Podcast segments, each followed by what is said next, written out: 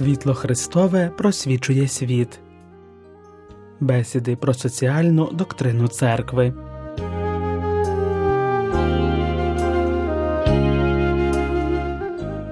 Далі говоримо про особу суспільство і державу з точки зору основних принципів католицького соціального вчення. Робимо це у контексті 130-річчя енцикліки Rerum Novarum папи Лева XIII, якою започатковано сучасне соціальне вчення католицької церкви, у світлі енцикліки Сотий рік, написаної з нагоди сторіччя згаданого документу папою Іваном Павлом II. У ній згадана проблематика.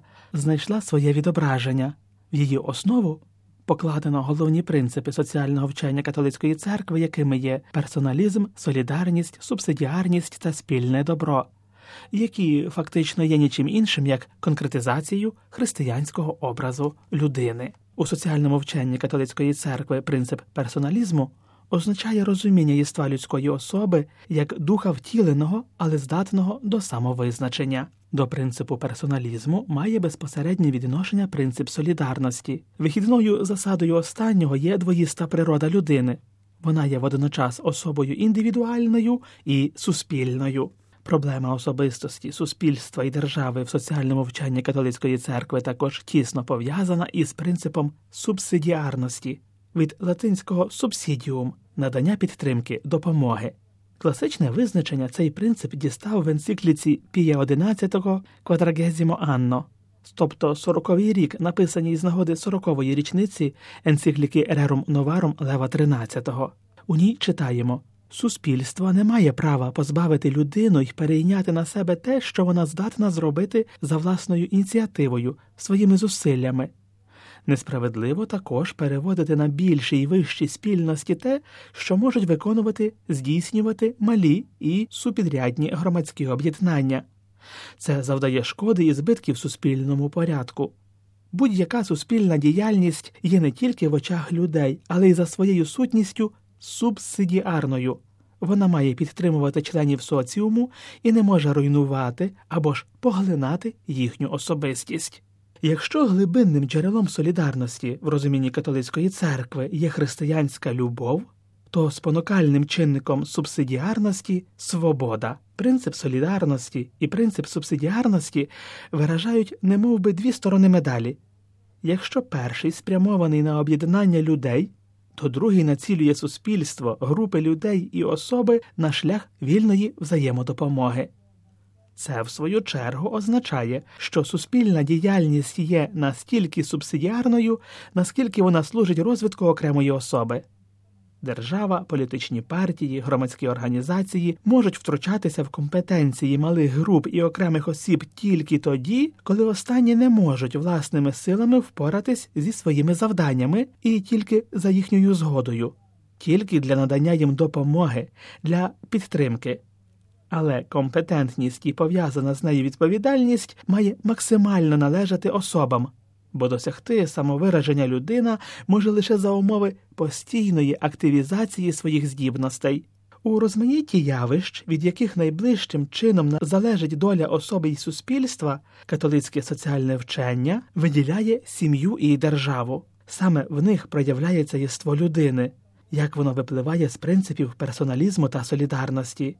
В сім'ї суспільна сутність людини має своє начало, в державі своє завершення. Сім'я, хоча й невелика, але спільнота, яка виникає раніше від держави, і як така має певні норми, права і обов'язки, незалежні від останньої.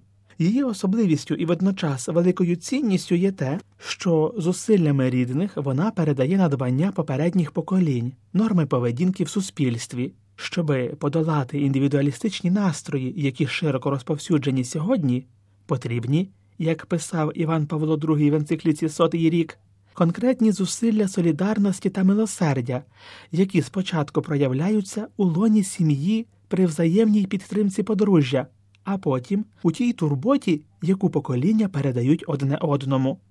Таким чином, сім'я кваліфікується як община праці і солідарності, але трапляється, що сім'я, яка вирішила повністю відповідати своєму покликанню, може опинитися без необхідної допомоги з боку держави і таким чином опинитися без достатніх засобів.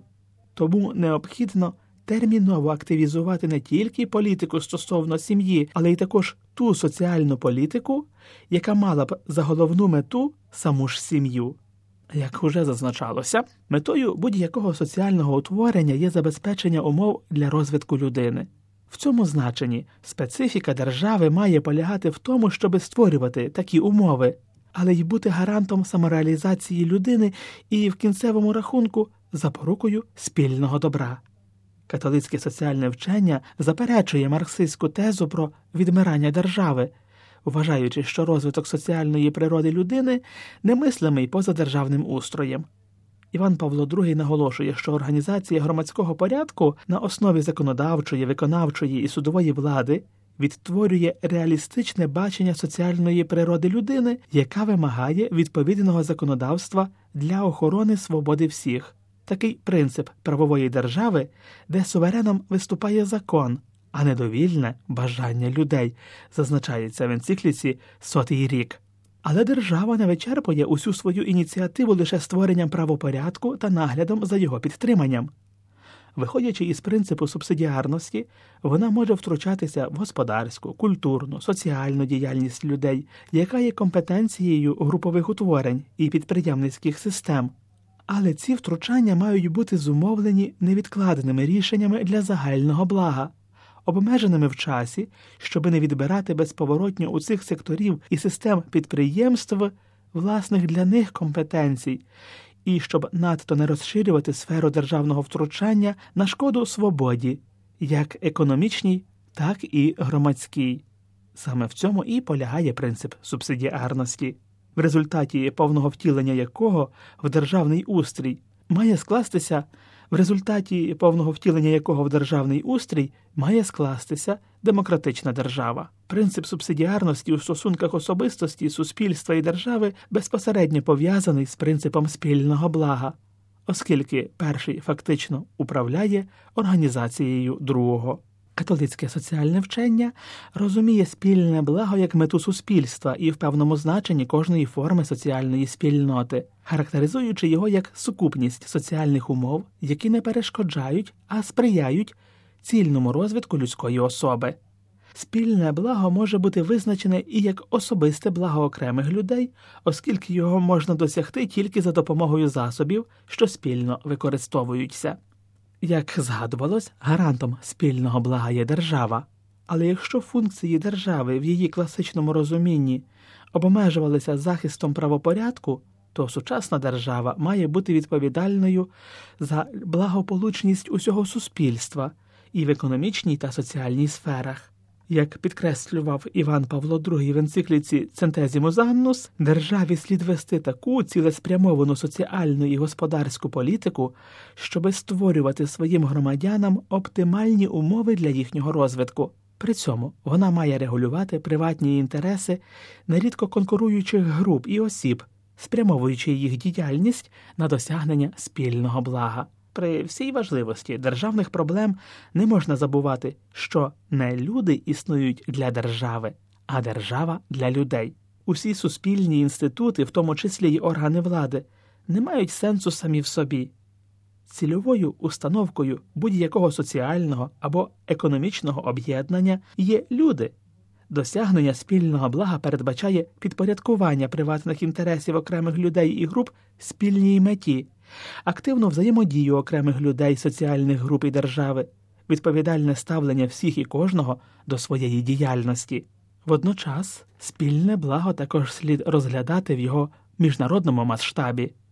Проблема особистості, суспільства і держави розглядається в католицькому соціальному вченні з початку його виникнення. З бігом часу розширюється спектр питань, які потребують пояснення, і на які церква старається давати свою відповідь.